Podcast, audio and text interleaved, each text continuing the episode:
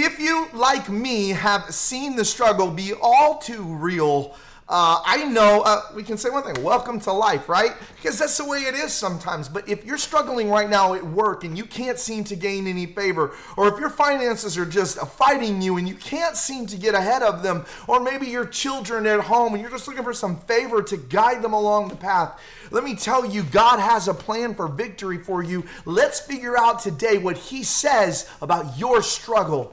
First off, we're going to go to Genesis chapter 25, verses 22 through 23 for our word for the day. And it says, But the children struggled inside her, and she said, If it's going to be like this, I'm not sure I even want to be pregnant. Can I get some amens down in the comments from all the ladies who have been through this? Let's go on. It says this it, it, Then the Lord said to her, Two nations are in your womb, and two peoples are struggling, uh, will be separated from within you. One people will be stronger than the other, and the older will serve the younger. Now, for Jacob's case, this is all he needed to know. It says two things about him. It says, Yes, you're going to struggle, but it says, You will be the one who wins in the end. You'll be the stronger one. Now, Jacob just needed that word from God. What happened between then and victory was irregardless because God said it. It was God's job to deliver it. And if he could have rested in that, we would have seen a different story, an easier struggle for Jacob. See, you're called to struggle. How you struggle is up to you a lot of times.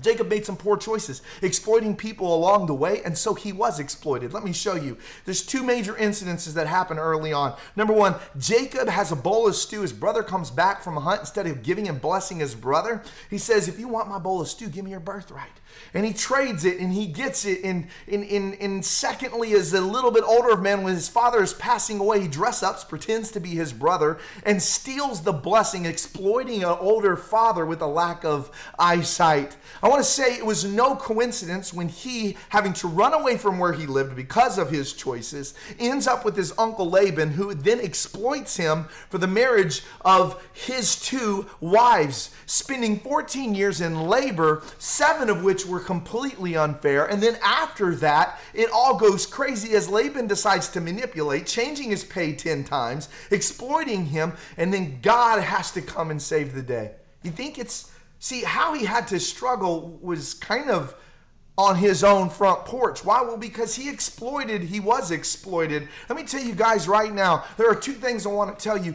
Get a word for your promise and your struggle. What does God say about it? Because I know this. He says that you're the head and not the tail. He says you're above and not beneath. He says you're the righteousness of God. If God gives you those promises, then it's God's job to deliver them. And that comes to our second point. Don't ever think that you need to be the one to deliver your own promises. Jacob thought that that, and that led him to exploiting him. Maybe you thought the same, and it led you to an anger problem. Maybe you got mad at work and made some poor choices about exploiting certain things. Maybe whatever it is, stop it and just listen to what God says because we see later in the story that God begins to go to fight for Jacob.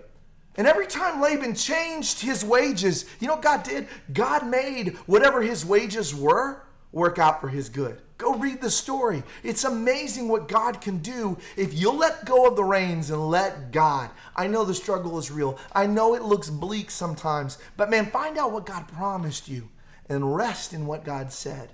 If you'll do that, your struggle, while it'll still be there, God will defend you. I hope this word blesses you today. I hope wherever you're at in your struggle, God shows himself to you because he will come through for you in your struggle today.